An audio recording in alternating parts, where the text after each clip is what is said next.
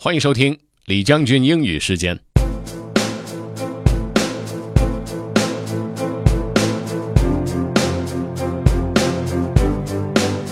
今天的内容来自于一篇科幻小说，叫做《The Player of Games》。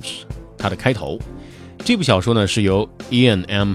Banks 写的，是他的 Culture 系列其中的一部。Culture 系列呢非常的有意思，一共有十部小说，都是以同一个未来的宇宙为背景，但是很少有重复的人物。整个系列的大的主题呢是假设一种未来的文明，但是每一部都有不同的独立故事。今天内容呢稍微有一点难，呃，但是大家尽量的来听吧，感受一下这种文学风格。OK，let's get started. Player of Games by Iain M. Banks. Chapter 1 Culture Plate. This is the story of a man who went far away for a long time just to play a game. The man is a game player called Gurgeh. The story starts with the battle that is not a battle and ends with the game that is not a game. Me? I'll tell you about me later. This is how the story begins. Dust drifted with each footstep. It limped across the desert, following the suited figure in front. The gun was quiet in his hands. They must be nearly there. The noise of distant surf boomed through the helmet sound field.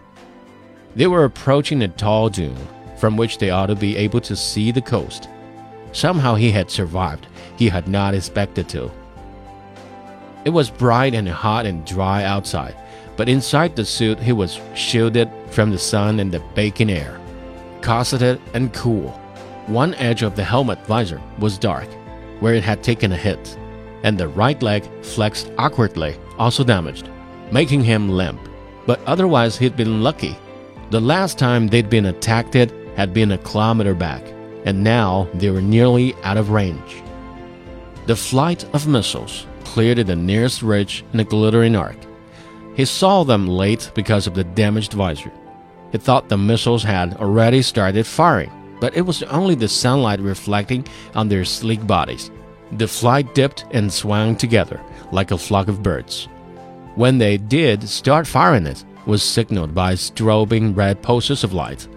It raised its gun to fire back. The other suited figures in the group had already started firing. Some dived to the dusty desert floor, others dropped it to one knee. He was the only one standing. The missiles swerved again, turning all at once and then splitting up to take different directions. Dust puffed around his feet as shots fell close.